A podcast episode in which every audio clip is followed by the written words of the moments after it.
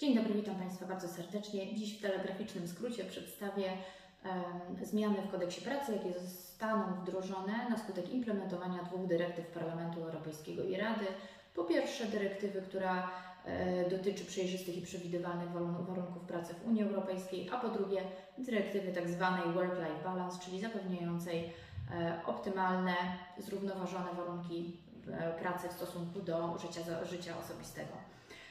I najważniejszymi tymi najważniejszymi zmianami, które mają być wprowadzone teraz od sierpnia 2022 roku, e, są zmiany, które polegają na poinformowaniu pracownika, jak najszerszym poinformowaniu pracownika o warunkach e, pracy. Mianowicie rozszerzony ma być zakres informacji o warunkach zatrudnienia pracownika która to informacja będzie obejmować dodatkowe elementy, które są przewidziane tą dyrektywą, na przykład mm, elementy związane ze szkoleniami, czyli jeżeli pracodawca jest zobligowany do szkoleń wynikających, do przeprowadzenia dla pracownika szkoleń wynikających czy to z ustawy, czy to z wewnętrznych regulacji w danym przedsiębiorstwie, to ta informacja musi być pracownikowi przekazana, jak również e, na przykład musi być przekazany, będzie musiała być przekazana, przekazana informacja o całym e, wymiarze płatnego urlopu. Co więcej, dalsze, e, jeśli chodzi o kolejną zmianę, jaka wejdzie w życie, to w zakresie umowy o pracę na okres próbny. Mianowicie ten okres próbny ma być współmierny do przewidywanego, planowanego okresu, czas, okresu trwania umowy zawieranej następnie na okres, na czas określony, jak również ma być adekwatny ten okres próbny do rodzaju wykonywanej pracy. E, a kolejna zmiana polega na tym, że jeżeli zostanie na skutek uzgodnienia, wzajemnego uzgodnienia między stronami, między pracownikiem i pracodawcą, jeżeli pracownik wykorzysta e, w swoim wymiarze urlop wypoczynkowy, to ten okres próbny ma być przedłużony o ten może być przedłużona o ten czas e, tej usprawiedliwionej nieobecności pracownika. Zostanie, mm, zostanie zapewniona, znaczy tak, pracodawca będzie musiał zapewnić, że e, pracownik będzie miał prawo do równoległego zatrudnienia. E, oczywiście nie dotyczy to sytuacji, kiedy zostanie zawarta umowa o zakazie konkurencji przez, na czas trwania stosunku pracy. E, natomiast co do zasady, e, pracodawca nie będzie mógł zabronić pracownikowi e, jednoczesnego pozostawania w stosunku pracy z innym pracodawcą, czy mm, jak również no, pracownik nie będzie mógł ponosić żadnych negatywnych konsekwencji z tego tytułu. Kolejne, kolejne, kolejna zmiana, jaka zostanie wprowadzona, to zapewnienie pracownikowi, który wykonywał pracę co najmniej, co najmniej 6 miesięcy, E, w tym pracę na podstawie e, umowy na okres próbny, prawa do wystąpienia raz w roku e, kalendarzowym o formach zatrudnienia z bardziej przewidywalnymi lub bezpiecznymi warunkami pracy oraz otrzymania pisemnej odpowiedzi na ten wniosek z uzasadnieniem w terminie jednego miesiąca od otrzymania wniosku. Dalej, następną zmianą, która, którą warto, o której warto nadmienić, to przyznanie pracownikowi prawa do nieodpłatnego szkolenia E, nieodpłatnego szkolenia, które jest niezbędne do wykonywania określonego rodzaju pracy, czyli najpierw jest obowiązek informacyjny,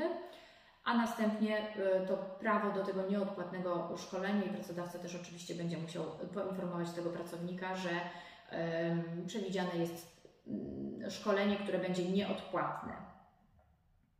Z kolei implementacja postanowień dyrektywy Work-Life Balance e, będzie dawała nowe uprawnienia E, pracownikom kolejne uprawnienia. E, I najważniejsze z nich to przedłużenie e, urlopu rodzicielskiego z aktualnych 32 34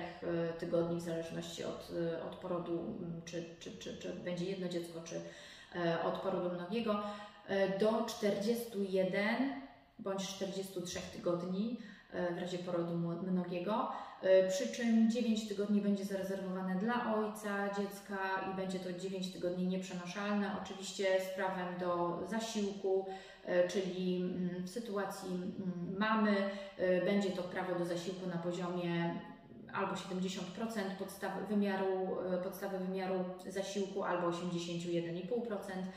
podstawy wymiaru zasiłku, jeśli zostanie złożony wniosek nie później niż 21 dni po porodzie.